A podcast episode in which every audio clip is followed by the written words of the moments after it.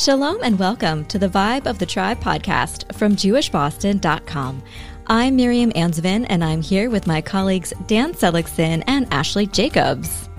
Hey, Miriam. Hi, Ashley. Every now and then I start sentences with, as a parent, and savor watching people's eyes roll.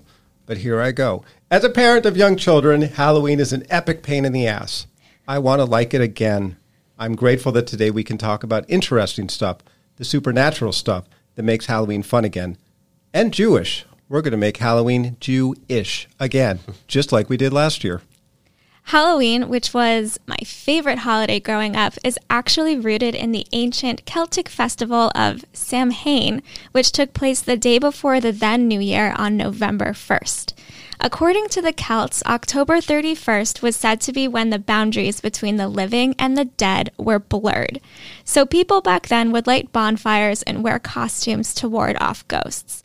All of the candy stuff came later, the big parties came later, but that's actually where the origin is. So, in honor of this fantastic non Jewish holiday, we're going to be talking about the undead in Jewish myth and superstition. We are super thrilled to have author, Jewish occult expert, and friend of the podcast, Peter Bebergal, back on the vibe of the tribe. Peter, it's so great to have you here. Thanks for having me back. So let's start. Peter, tell us a ghost story.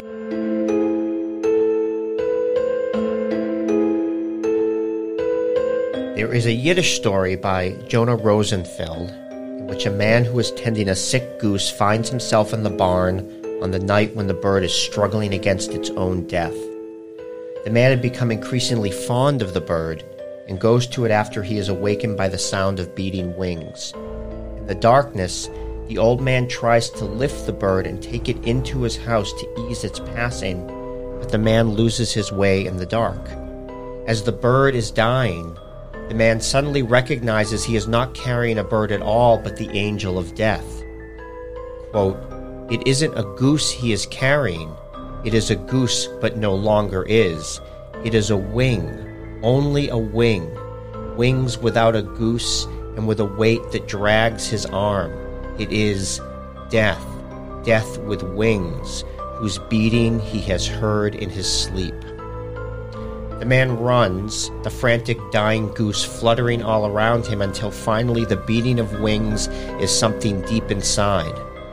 The next morning, his daughter in law goes into the barn where she finds, quote, the old man lying without a sign of life, and near him, without a sign of life, a goose. Well, I'm scared now. Hey, you, you know, I've seen enough Final Destination movies to know you cannot cheat or outrun death. No. Exactly. Never thought goose geese could be that scary. Oh, you've never been attacked by a goose? No, I haven't. I have. And this does not shock me that they are agents of the angel of death. Although, since the angel of death, as we know, can change form, mm-hmm. there's no reason why it couldn't show up as a goose. Especially in the thing that you love the most. Right. Mm-hmm. right? Which is, I think, where a lot of ideas about um, spirit have to take place. Because it's not, it's one thing to be haunted, it's another thing to be haunted by the old uncle who still Right. inhabits the home, right?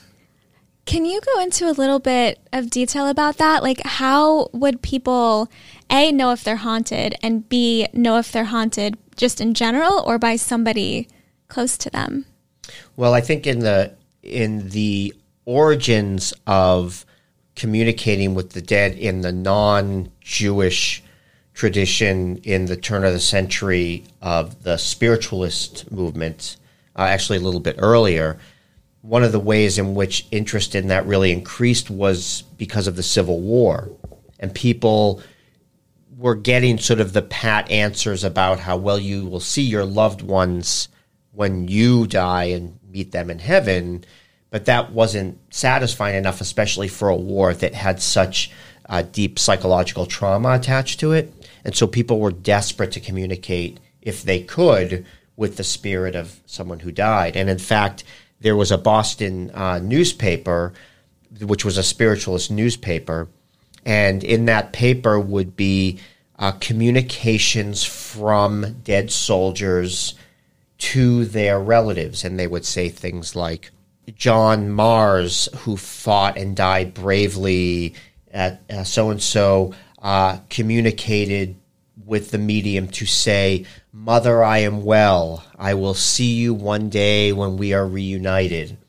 And so, you know, when the people wanted those personal messages. So there's, I think, when we think about being haunted, there is a sense that there's something familiar that's sort of encroaching that makes it all the more. Now there is the sort of the otherworldly hauntings, of course, but I think that the the emotional stuff is when we are in mourning and want to have the experience with a loved one. I mean, I think it's in some ways why we put stones on our memorials of our dead loved ones. It's it's a connection there with, with their spirit that somehow that's rec- you know recognized or that to let them know we were there as if they would know we were there so there's something even when we don't accept the idea that you know ghosts really live on that we i think intuitively believe that when somebody is passed, they're still quote always with us, right? Yeah. That's mm-hmm. that's sort of the pat line, but I think that that's very meaningful for us. I mean, if we look in terms of like Jewish thought, I think of the story of Joseph, who who was in Egypt, and then all the uh, all his, um, the people of Israel went and lived in Egypt, and then escaped uh, slavery in the Passover story. But Joseph was like, "Please take my bones with you." Do not leave them here. Right. Like, uh, so there's a sense of like you have to uh, bring, like, you don't want to be separated even in death. So, yes, you're not physically there, but there's sort of the sense of you have to be present with your family in the same community, even your, the, the bones of That's your right, body. Right. Now we know that there's a, a because of the Holocaust, there's a uh, a sense of, of negativity towards it. But I but prior to that, again, cremation was Mm-hmm. something that was not to be done. And I think partly because of that, right? That Part yes, partly because of that, and partly because of the idea, the Jewish idea that at the end of time, um, there will be a utopian world, a messianic utopian world, olam haba, the world to come, and everyone will be resurrected. So they are supposed to be resurrected from one specific bone, which is why uh, cremation is like a no-no. Because then, how are you supposed to get put back together? right. so you're supposed to be buried with all your stuff, like all the parts of your body. Um, yes, and and I mean it is a, a a myth for the future that all everybody will be resurrected. One question that I have, you know, we, we often talk about what the living want from the dead. Why do we visit graves? Because we want to be close to them. Why do we leave a rock so they know that we were there or that someone knows that we were there? What I want to flip it a little bit. What do the dead want from us? If if there's a ghost, what does the ghost want from us? So many things. Yes. Well, so and, and there is this idea that there are three different souls, right? Um, there's the soul that is our divine soul that immediately ascends. And then there's the soul that hangs around a little bit because it's either confused or has unfinished business. When I was a child, my mother um, used to cut my fingernails Yep. with a little pair of scissors. Was it on Friday? I don't know. That's a good question. Supposed to be on Friday. Yes, and there's this idea that if you don't dispose of the fingernails properly, that, af- that they have to be, you know, I, I think uh, they're supposed to be burned or buried or something. I don't know what she did with them. I assume she just flushed them or threw them in the trash can. but if that you it, it- that there's a, a, a this so Jewish superstition that if you don't properly dispose of your fingernails, that when you die, before you can ascend, you have to go and collect them. Can you imagine doing that? Or else you wander around eternity. Yes, or you have to trying find your the. Fingernails are like a Yes. huge deal. In fact, when you are possessed by either a good or bad ghost spirit, and we can talk about what differentiates them later, but the way you know they've left is they leave through your uh, your fingernails or your toenails. Yes. And you will see a bloody fingernail or toenail, and that's the way you know it's gone. It's gone. Okay, that is such an incredibly mundane task. Hey, Yes. it's Yeah. specific. But you but you know what? yes. right, exactly. digging around Yeah. through the carpet, Yep. like, looking under the couch. So that's and- the one. That's I think that's the job of that sort of mediary spirit uh, of the soul. And then there's, I guess, the soul that is embedded in the body somehow. Do you know about that? So, and, and, and then beyond the three levels of soul, we also have the fact that each Jewish soul was supposed to be represented at Mount Sinai. However, they gave like a concrete number, which is like way less than the number of Jews alive now. So the idea is that each person has a splintered uh, or, you know, a fraction of a soul that existed and was present at Mount Sinai at the giving of the Torah. So some Which is people. DNA. That's like exa- that's a real Well, thing. Right. it's a metaphor, or is it? Or But is it? Yes. So so so some people have like a whole united soul, and some people have bits of one. And that's one reason that reincarnation is a thing because these different Gilgul, soul bits, correct? that's Right. right, have different um, reasons to exist and and different jobs or purposes. I wonder if that's connected to the idea too of the Lurianic Kabbalah of the breaking of the vessels. So Mm-hmm. we know the story that God, or uh, not God, really, but Ein Sof. uh, Ein Sof. The, the, that's just to explain. Ein Sof is like the nothingness that is everything, but the nothingness that existed before God created himself in his different representations. That's right, which are emanated through the Sephirotic tree. But essentially, this idea is that you have this unknowable, ineffable whole that has within itself this desire to create. But the only way to, to create is to have something that is not it, and so has to withdraw part of itself. And in that empty space, creation is made, mm-hmm. what we call the, the, the universe but the the parts that then are have to withdraw break they can't handle not being part of the whole they shatter and really our task is tikkun olam is to repair the world by collecting these shattered pieces and so this idea of shattering and of the soul being broken is such a it's all of a of a spectrum, right? Yeah. Of sort of this Jewish idea that we are that there's something about creation that is not quite right, Right. And our So job the- is to fix it. The world is broken, Right. and the individual is broken. Yes. and, the soul is broken. And we've hit upon one of the exact reasons that people get possessed by dibbuks. So it's actually, they use the word, um, that exact word to represent how they need to fix their soul. That's why they've needed to go hop into somebody else's body. So a dibbuk is, I mean, generally it's described as a male soul inhabiting a female uh, body, um, but it's a not malevolent spirit, but it's some person who hasn't quite done what they were supposed to do in life, and they're trying to get out of going to Gehenna, uh, going to part of hell by hiding out inside someone else's body, um, and they need to like it's the it's the tikkun thing that they need to do. They are the way to get them out is to help them fix whatever it is they didn't accomplish in life or whatever problem they caused. So either you actually help them or you just say that that you'll help them and then get them out.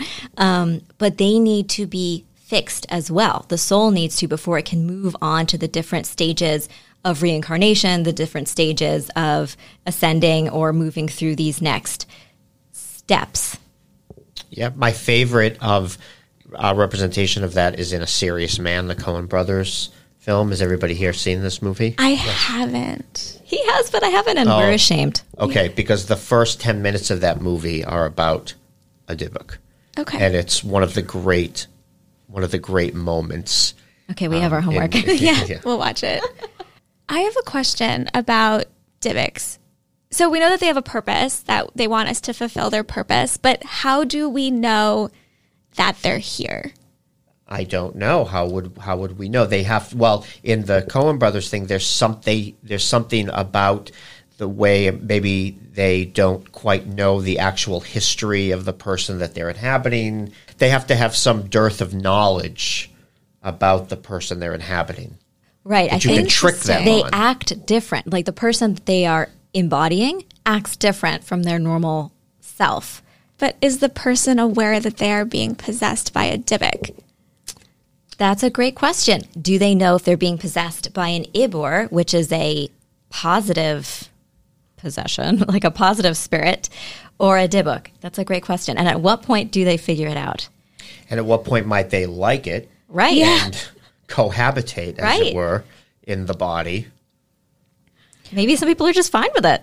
Are there any uh, good stories of of Jewish demonic or ghostly possession that you've heard about that someone has tried to present as a true story? I haven't encountered it. You mean as a true story? Yeah, like The Exorcist was loosely based on a thing that people say happened. I haven't heard of any, not especially contemporary. Everything comes from sort of the legends that I've known. I think, I mean, this is just my interpretation, but I think with the Haskalah, with the Enlightenment, a lot of the stuff got kind of pushed aside for a lot of European Jewry, at least. Um, I think in certain circles, like Hasidic or more um, Kabbalistic circles, that didn't go away. But there's been an emphasis on demysticizing. That's not a word. It is a word. Demysticizing. Yeah. Yes. Oh, the okay, yeah. Like, like extracting the supernatural to the rational in to favor the, in of the favor ration. of the rational. So that's why a lot of people don't necessarily know about this stuff. So we definitely have stories. Like I think in last year's episode we talked about how the Corpse Bride is actually a Jewish folk tale, right? Um, so there's plenty of stories, but they haven't been really passed off as legitimate things like Yeah, I real need, like- phenomena.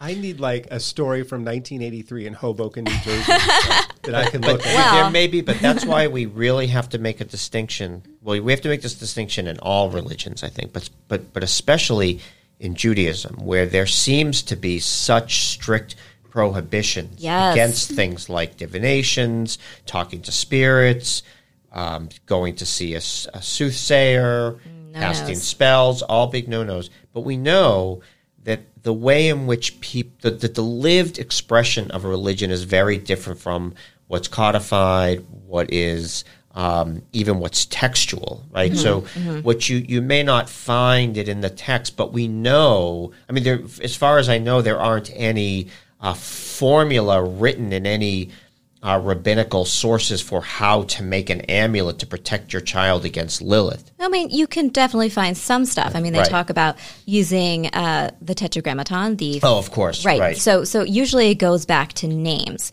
Right. and using the name of God, uh, the unknowable, unspeakable name of God, as in an amulet kind of way. Right. Um, so I, I would say there's some they touch upon it a little bit, but it definitely had more of a folk element. That's right. But I think but it's, it's very the people who actually Yes. were making those amulets, Yes. even though they may be told they're not supposed to make Right. an amulet. And and what's also interesting though is there are hints of that. So we know that even though there is a strict prohibition against divination, Mm-hmm. um, in the book of Samuel, Saul, after Samuel's death, Saul um, actually the first thing he does is he gets rid of all the necromancers in the city. right. But that also means that there were necromancers in the city that were allowed to be there. Exactly. Like all this stuff really is telling us, and we can t- continue talking about that story in a second. But what this is really saying is that it is acknowledged that these things are real, and that's why we can't do them. Right. So it's not like you guys are all idiots. Of course, this isn't real. It's like, no, it's real and don't do it. right. And because Judaism is so interested in boundaries and distinctions, and it's considered like crossing the ultimate boundary. Um, so, like ex- for an example, in Judaism, you're not supposed to mix milk and meat, right? You're not supposed to wear uh, linen and wool together in the same garment. There's very strict rules about what it, you're not allowed to plant the, two different plants in the same field. It's all about boundaries and distinctions, and this is the biggest one. But they acknowledge that it's real. right. A- and the persistence of superstition. Mm-hmm. This whole thing about cutting your nails on Friday and having it be collected and be so that some spirit doesn't, you know, need to come find it. Yeah, Right. Point later, it's just practical, Dan. Right. You don't want to find those I mean, nails you later. know, Right. Ashkenazi Jews have dozens and dozens of superstitions that are probably antithetical to the faith, but Maybe. they're there. Maybe. And and and Mizrahi and Sephardi Jews have their own uh, superstitions. Like right. uh, I know in North Africa, there's one about painting your house. Uh, Jews of North African descent paint their houses blue so that the demons don't see the house and think it's just the sky, which is pretty smart. Yes. That is really interesting. But I do want to get give you a chance to get back to the story Yes. about Saul. But, but a couple of things. So uh, on that though, I mean, there's on this sort of the small pointers to other things that are supposed to be prohibited but are acknowledged as real. Mm-hmm. Jacob, uh, there's a very, sh- I think it's just a, a, verse where Jacob is talking about the household gods Yep. of the other home that he's in. But it's not, and he quickly destroys them, and it's an acknowledgement that they are there, that this is a part of the. Um, I mean, in some ways, it's a strangely respectful passage to these other deities. Um, my mother, for though this notion of super was extremely superstitious, and so I grew up with, and I still carry a lot of these. If some, if somebody is, if one of my siblings was on the couch, and their feet, their legs were on the coffee table, you, if I had to get by, I couldn't just walk over their legs. If I did that, my mother would say, I have to walk back and go around and I couldn't just and the the curse wasn't lifted if they put their legs down and I did it. I was the one who had to redo the entire Okay, so that's loop not of an the OCD? experience. Nope. Okay. Because can- it's think bad about luck. it, because it's like it's walking over somebody, like underground. I, I, yeah, I Yes. mean, I'm I'm now showing you my little Star of David, which is that won't protect you from a anything. superstitious amulet. Of It's not the. Star of It's not David. I don't know Look, why I we're gonna have it. a whole episode at some point about amulets, but that ain't one. It's not helping me apparently. No, that is this- just identifying you as a Jew. But, But if how you many bel- people here are wearing these things? Right, but, it's not an amulet. Yeah. But the if you mezuzah bel- would be a more powerful. mezuzah is an amulet. Right, but like if you believe in the power of a Star of David, then doesn't it exist as an Thank amulet you. for That's you? what it is. Because It's you yourself amulet. are giving it power. That's true. That is totally valid. But what it doesn't have is history to back it. Right. and you it can- could very well be that the spirits amulets. don't care that you You're believe like- it's protected. And even what if my This is mezuzah just isn't two kosher mezuzah? triangles. What do I care?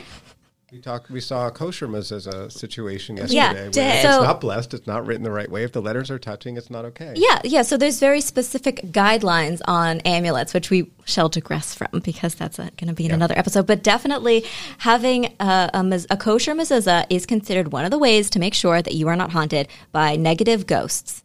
Mm-hmm. The positive ones, sure, but negative ones, no. I have the wrong kind of mezuzah. You have the. Oh, shit. You don't have any mezuzah, and we just have on our office At my a- house. A, sticker of a mezuzah, which is just maybe will optically fool demons, but Optically. we can pretend. There's only a little bit of blue in it, though. yeah, only. But if we think it has power, I, I think that it is.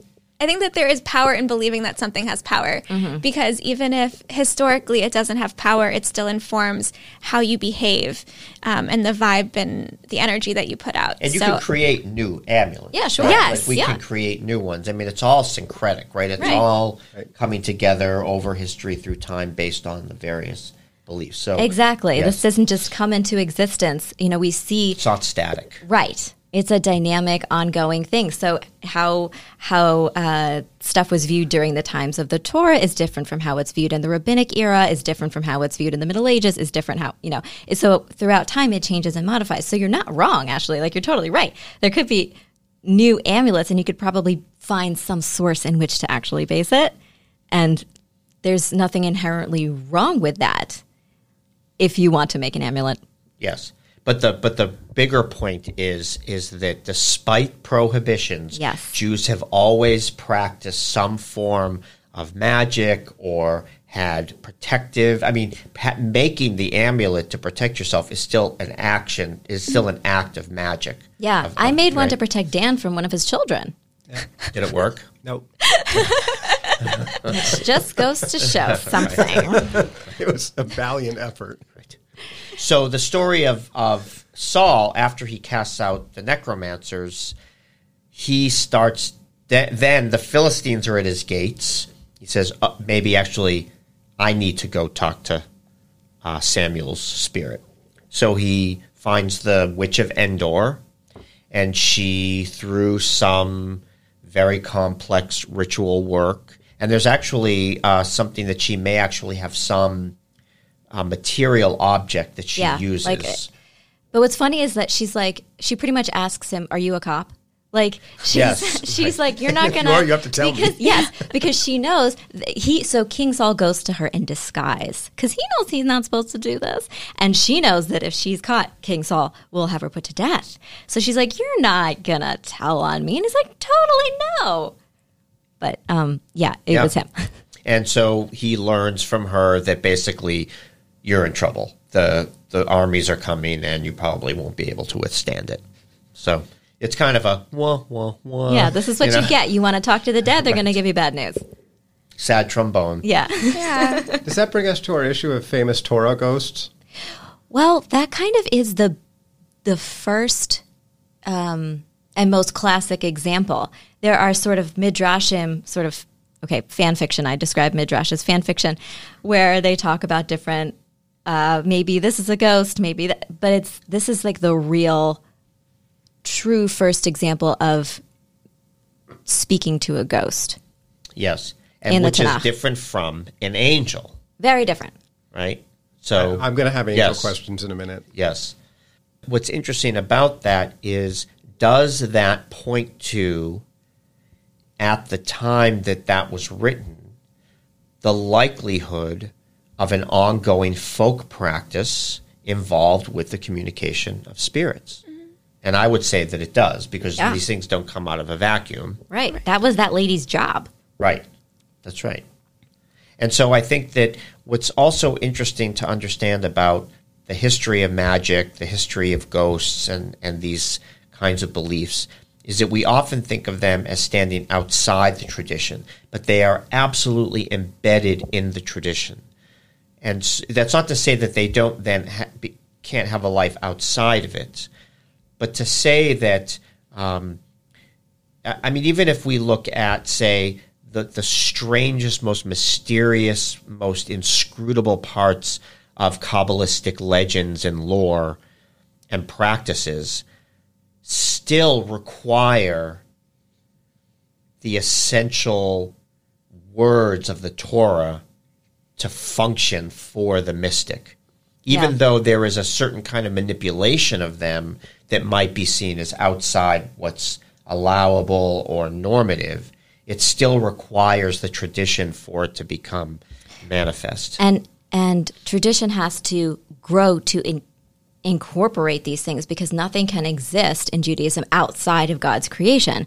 So we know that there's legends that the first vampires were created during the days of creation and like like right at the end of creation so that that's why they can shapeshift for example so nothing can exist outside of God's plan Right. And that means you may have to bend yeah you gotta you know you got to bend things a little stuff, bit, right? but- Yes, but you have to be able to make it make sense Right. within that cosmology, yeah right? That's why um, you can have the idea of the Lilith demon or Lilith, depending right? You can. I'm all that- about Azazel now so Oh, I, yes, I saw that your post on Facebook about that, and I was trying to find you an Azazel amulet, um, but I couldn't. I couldn't find one actually. But I don't need an amulet against him. He's my friend. No, I wanted it to be Oh, sort of like you. uh, it- yes, Uh, uh, bro, we're bros now. Right. Just Yes. just for our listeners who may not be familiar, Azazel is either a demon or it's a place in the wilderness to which we sacrifice a goat on Yom Kippur. Well, not now, but we used to.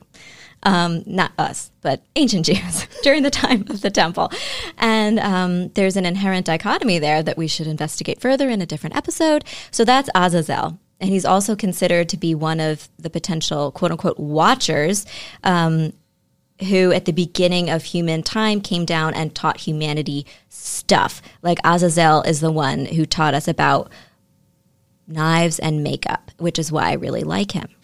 So I've been invoking him every time there's like a traffic jam and I need to go someplace or there, is there a parking spot? Azazel, help me. So the thing about Lilith is you might know her from, she's been co-opted as like this feminist figure. Although recently, from this book right here, I learned that the first time she uh, sort of is described in the Talmud, it is sarcastically. It's not meant to be taken literally literally. So this idea of like oh yeah she was adam's first wife and she's a feminist icon like that is built on a lie. Sorry everybody. That's okay because we know, i mean all of this is but whatever. and yet most of the medieval amulets that we have are anti Lilith because she'll take your babies. right, and maybe your husband, and maybe Yeah. your husband right. Although there's the succubus, that's right It's good for that. Now, I'd like to just tell you a quick thing. Last night, I was reading up on the incubus and the succubus for this conversation and decided I would take a little break and do the Wednesday New York Times crossword puzzle. Oh, my God. And the first clue that I saw was uh, the name of a certain demon, uh, and it was the answer was incubi. Oh my God. So, can you explain what incubus and suc- succubus are? So they're the male and female equ- equivalents of these demons that, um, for whatever reason, are interested in betting uh, a human being. And here's what I learned I learned from uh, Trachtenberg is that we know from the story of the uh, giants, in, you know, the giants born of the angels who mated with uh, human females in the story of Genesis. this is before the flood Right. Um, and it says, and there were giants in those days, the heroes of old who were born. They were the sons of the daughters of men Yeah. who um, uh, mated with the with angels. And so these, so there's this idea that we know that there can be divine and human uh, offspring, Hybrid babies. hybrid babies, yes. And so I my understanding is is that in the hierarchy of demons, the most powerful of those and the ones that get like top spot are hybrid, half demon, half human babies. And so, as a way of like ensuring, yes, dan So- you might want to get that checked Yeah. out so Powerful baby. as a way of ensuring that your offspring will be one of these higher demons, if you're a succubus, you will seduce a male human and make sure that then your baby will be one of these demons Yeah. that will be seen as having uh, great, great demonic potential. So at this point, I have to stop immediately applying this to my own family's children. Yes, you do. if I do have a half demon child, then that would mean, Well, I think- oh my god, yes Like, you'd have to think there. about where do you like the dominoes. Are no wonder that all amulet didn't work it was not nearly powerful enough But I wonder if it would be like when a bodhisattva is born in Buddhism, Yeah. and the monks come and say, "Hey, by the way, your child's bodhisattva. We're going to have to take him or her, usually him, to the temple." Mm-hmm. Yeah. I wonder if there's like an entourage of like demons that come and say, "Hey, listen, sorry for the mistake. This is actually one of ours. If you don't mind." Switched at birth. Yes, well switched at actually birth. that yeah, is well, where- the changeling. that is the changeling in jewish thought that's the changeling the baby changeling it's not like uh, i know there's different different cultures have different ideas about what changeling babies are but that's what they are in jewish thought Yes. Now, I will tell you that people have not stopped attempting to have these relationships with what might be considered a very sexy demoness. And there was recently, so there's a, people know the website Reddit. oh is Love there I Reddit. do. And- love Reddit. Reddit is made up of, for, for the listeners who might not know, made up of these subreddits of anything you can possibly imagine.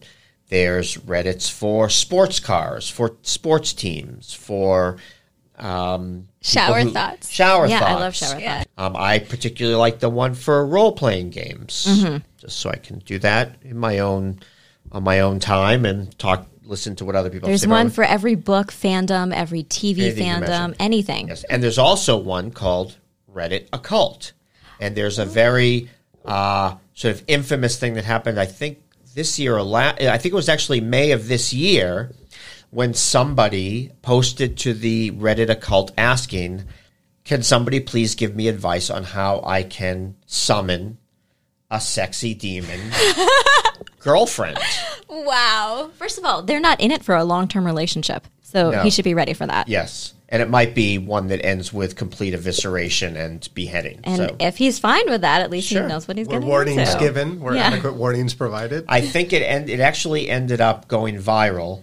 And there was actually a story about it on uh, Gizmodo. Oh my god. So I, I highly Which I read it. religiously. Wait, did he claim that it worked out?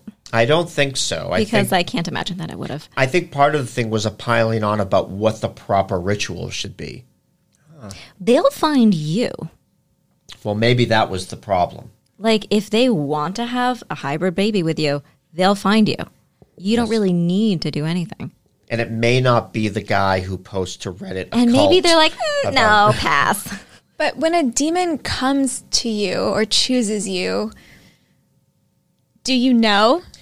Well, it's probably happening in this amazing, erotic, hypnotic moment, right? Where Right. You're like, you know, I don't know what's happening here, but why not? And it's supposed to be in your dreams. Right, so that was quite a dream I just had. Yes, and then there's a prayer that you say the next day. I'm like, oh my God, I had this dream. I really hope this wasn't real. And so, like, there's prayers you can say afterwards after you've had a sexy dream. And you're just like, I hope no demon babies are going to happen from this dream. yes. Now, not to get too graphic, I don't know how um, NSFW we're Or allowed to be. PG-13 slash R, depending on the Sometimes um, men, when they sleep, have what are called nocturnal emissions, which are involuntary. And that is demon and sex that is right demon there. sex right there. And in fact, that that's exactly what it is. It's being it, taken by the demon. Yep. So that's why that happens. Yes. I wonder what Freud would have to say about this. I'm sure a lot. Right, like but like being a Jew too, and then also his theory on, you know, Yeah. what But dreams do and we dreaming know? Did Freud have any? Like, did he ever talk? I don't really know, but do you, did he ever talk about Jewish demonic thought? no, but he did talk a lot about dreaming. That's true. Yeah, about you know we dream our fears and our desires as told through the residue of the day, and we definitely want to do an episode on dreaming and Yes. divination. And Yes. actually, there is um, a kind of thought which goes back to the Celtic um, tradition, but also I think something that Miriam and I have discussed, and something that I definitely believe in is that if you dream of someone who is deceased, that you're actually communicating I like that. with that person. Which is considered perfectly legitimate. Yeah. It's not considered necromancy um, in Jewish thought. Like it's a it's a way you can do that. In fact, there's Yeah. the thought that if you if you are trying to get a dream of a ghost, like you're trying to communicate with somebody, you can enter a cemetery. You say Tehillim or Psalms 91 to clear out the demons. So you're just talking to the ghosts. And then you can lay down on a grave and dream that way. So it's not unheard of. Like this is a pretty common um, idea that it's considered normal to try and in within the dream context, No which matter is the difference. how you slice it, yeah, that's magic. that is magic. Yeah. It's a it's a practice of magic that again gets embedded into Yeah. a way of making sense of these practices within a religious context, which also goes back to the idea, really, which is far outside the scope of what we're talking about here, but that probably ma- practices of magic existed before religions as a codified thing. Mm-hmm. Mm-hmm. That people were more likely trying to communicate with spirits of the dead than they were saying prayers to a single deity. Yes. And there was another thing that I read yesterday, I think, about rituals that somebody does do at a grave to prevent um, a Dybbuk from coming back and inhabiting you. And I think it requires a minyan of mm-hmm. 10 men where you, like, you know, surround the grave of the person and forgive them or forgive people on their behalf so that they don't come Or, back and or it's also that um, before someone dies, you have to apologize to them, so they won't come haunt you afterwards. You just got to clear up any interpersonal issues you might have with an impending dead person, so they won't have a reason to come back and haunt you. Yes. But I mean, you know, personally, so both my parents have passed, and I would say that it's very it's not often that I dream about them, but when I do, there are no other dreams like those dreams. Wow. Nothing else feels yeah. like those dreams feel. Yes, I mean I've uh, uh, one of my parents is no longer with us, and I also feel the same way that it's a, and I don't know if that's just because in my own mind I make Sure. it different, or if this really, and I know Ashley and I, yes, we've talked about this a lot. Is it really uh, the dead reaching out and trying to convey an idea? right? Or the way in which, I mean, who knows? Or are I just- did request a more specific haunting from my father before he died, but I don't know if it's just impossible or if I'm missing the clues. Yes, I mean, or maybe he's just busy. Maybe he's just busy. yeah. All right, so Peter, I want to talk a little bit about the issue of angels. When I was a of child, uh, one of my very favorite things to do Jewishly at the Passover Seder was to obsessively watch the glass that we left out for Elijah to see if the level of that glass had moved, because I fully believed that Elijah was a ghost who would come into the house, drink some booze, go to the next house, drink some booze, and keep stumbling onto every Jewish house in Lexington, which has, frankly, quite a few. Bar hopping is what they call it. Yeah, bar hopping. I, Seder I- hopping. So I internalized this idea that angels, who in many ways seem to act the same way as ghosts, they come to people to tell them things, they instruct them on how to be, or they're trying to uh, solve a problem or something. Um, how do angels differ from ghosts in the Jewish tradition? Angels are okay. We know they're kosher, and ghosts are treif, I guess. Depends. Yes, depends. I also think that you have to understand that most angelic encounters in the Bible, uh, uh, or at least a good portion of them, my understanding is they are not fun encounters, right? No. The first angel is guarding Eden the f- with a flaming sword, And he good. evicts Adam and Eve. Evicts Adam and Eve, and that's a that's a, uh seraphim um, at the garden. And we know later that the seraphim from um, Ezekiel's vision are bare, you can barely look at them, right? yeah. really jerked around Abraham, didn't they? That's right. You also have uh, Jacob seeing the angels descend uh, and ascend the ladder after he fights with an angel, right? And one of the things he says there, there's an interesting way. We, there's um, he says in some translations uh, after that happens, he says how holy this place is, or this is a sacred place, this is a blessed place, and pours the oil on the stone. But there's another way I understand to in, to translate the Hebrew, which is that how awful is this place? How, How terrible. How terrible. And terrible is not in the sense of it's evil terrible. It's just it's it's terrifying because when you are face to face with God in that way, it's the same reason why God says to Moses, No one shall look upon me and live. Right. So when you're face to face with the divine, the thing about spirits is that if they are manifesting in the world, I mean, again, and I'm, I know that I'm sounding like I'm speaking as if this is all scientifically measurable. We're just talking about these things in terms of their legends, right? It's Halloween. That's why we're It's doing Halloween, and whether we believe them or not, I think is um, is our own thing to decide upon. I do think, though, that trying to prove or disprove these things is a complete waste of time. Mm-hmm. I think just engaging with these ideas and thinking about them and telling these stories is is a very enchanted way to sort of live in the world. And so, but the thing about spirits is, is that they're already something about them is kind of dross or material in the mm-hmm. fact that they are still connected to the body, where the angels really are these divine beings that are sort of have to communicate in these ways because they're so terrible, have to use things like dreams or things ultimately to get the thing or to to um, to uh, disguise themselves in a way. But even Yeah. when they've disguised themselves, something about their divinity is bleeding through, right? It can't be contained. They, I don't think that there's a, a legend where an angel could inhabit a body in the way that a Dybbuk, say, Right. could. Pretty much every time we see an angel in the Torah, it's scary as hell. Like we see the angel that shows up as a pillar of fire. We see the angel of death in the Passover story come and kill all the firstborn sons of Egypt.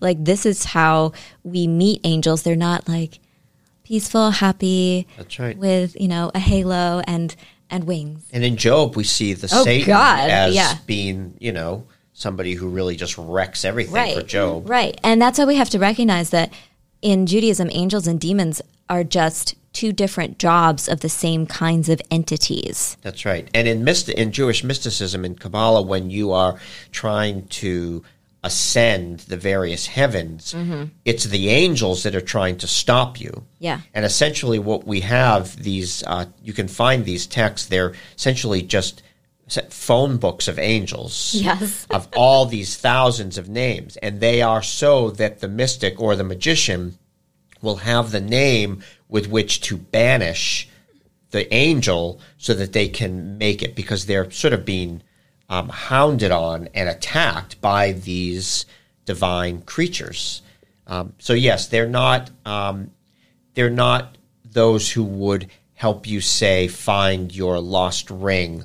Christianity, there's there are patron saints that you go to, right? To you know, there's what is it, Saint Anthony or something about Lost, lost things? lost Yes. things, and then also in you know Catholicism, there are like people think that their dead loved ones become angels. That's right. so and ghosts aren't how they're manifested. Yes. Is there anything in Judaism about people becoming angels? Well, I just want to circle back to Dan's point about Elijah the prophet, because what we have here in Elijah is an instance of a human being, a prophet, but who didn't die. So he's not a ghost. He was just taken up to heaven, right? So yes. it's slightly different than a normal person who died and they're a, and they're a ghost. Like So he is in a spirit form, and he, he is does a actually spirit. drink the wine. He's yes, clearly he obviously drinks the wine, but he's he's kind of in a different category than other human beings. Right. He's sort of a precursor, I think, for uh, Christianity and what would be called the rapture. Yes. Where you are literally taken up Yes. in bodily form to heaven. And there's only a few times in Judaism in which this happens. With him, it's very interesting. With Moses and Miriam and Aaron, they die through receiving God's kiss. So they are directly like beamed up. Like, so that's how they die because of revelation of God, um, as opposed to normal death like the rest of us will eventually job is- experience. Elijah's job is to drink heavily and then have a 357 day hangover. Well, he's got a job at the end of time before uh, Okay, but I mean day to- day to day. He- he's the uh, to he's day. the um, he's going to let us know when the Messiah is here. That's his job. It's a big job, Dan. He's just waiting to hit send on the He's here. now, no, now, no. But speaking of drinking a lot and and people coming back from the dead, whether they exist, you know, what about vampires? Right? Because we think of because vampires are kind of undead. They do drink blood in order to become a vampire. You have to like die with vampire blood in your system and then you wake up again and then you need to drink human blood to complete the um, transition. Seems to know a lot about this. This is definitely not a Jewish take on that. Right, I know, but just just in general, I used to be a big Buffy fan. Hey, aren't we all? Aren't we all? Aren't we all? right? But also, just like horror stories are just so interesting. But a constant with these stories is the idea of vampires being a kind of undead. So, like mm-hmm. Peter, like what are like? Is there anything about vampirism or anything closely related to that in Judaism? I mean, I think Lilith is the most popular of sort of a vampiric entity. Well, she's the most famous. yes, mm-hmm. yes. I'm going to critique her until the, my dying day. Yeah, I don't know. Do you know? Well, there are there are ideas about vampires, but in Judaism, it's different from how we think about, it, like from Buffy or other other um, like ideas where it's not a human being tr- being transformed. That was an idea that came later in Judaism, but at first it was just um, another form of demon, uh, and they could change shape. So there's a story and this is again not actually in the text. It's just a story about king solomon building the temple. And he's like he's got a friend who's working on it. And he's like why are you so skinny? And the, and the kid's like well i mean this demon shows up and he takes all my money and he eats half my food and then he sucks blood out of my thumb. Uh. and so kind of a downer. So that was like a, a king solomon level story but clearly it's a demon. It is not a person. But then later in sort of the Middle Ages Ashkenazi traditions, there are female vampires um, that that appear to have at one point been a person. They do possess a soul. But do they have like of- succubus type qualities not though? quite, but they do. Like the funny thing is that Um, the only way that they can fly is if they take their hair out of their ponytail. So if you need to control a vampire, you just make sure that her hair is like in a braid or a ponytail, and then she can't do anything. So, and and if you kill one of them, they can stu- still do vampire stuff. So you have to put dirt in their mouths, and that's what I know about Jewish vampires. That's quite a lot. So I will say that the thing that's important for me as we're thinking about Halloween, though, is that I do think that we need to make Halloween spooky again. yes. Yes. I feel Thank like you for Halloween has Thank you. really lost a lot of it. I, I saw recently somebody had posted online a knockoff these knockoff Halloween costumes when they can't get the trademarks, you know, my to God. make real ones. Oh, no. And um, you know, the character Wednesday Addams from the Addams family, there was a knockoff Halloween costume and the title was I uh, the name of it I kid you not was Midweek Evil Girl. Oh Girl. my god. Are you serious? Midweek Evil Girl. That is repulsive. You know what? That that's the right spirit. Oh because Oh my Halloween is about evil, evil spirits, evil Yes. ghosts. but only midweek. right. Only midweek. like Thursday evil. Right. Do we have to dress like superheroes? No. No, No. no, No, villains. villains, but not even villains. Only these creatures from legend. That's right. That's right. They have to be really scary. Yes. Okay, well, Peter, thank you so much Thank you for having me for again. joining us again. Love again. to come back. And uh, thank you to our listeners out there, humans, ghosts, vampires, and demons, for listening to this podcast. If you still have a corporeal body, remember to follow at Jewish Boston on social media and subscribe to the Vibe of the Tribe on Apple Podcasts, Google Play, SoundCloud, Spotify, Stitcher, or TuneIn. You can also email or haunt us at podcast at jewishboston.com with your comments, feedback, and ideas for future topics and guests and curses. Thanks as always to our editor Jesse, our composer Ryan, and thank you to my favorite demon Azazel for being my everything.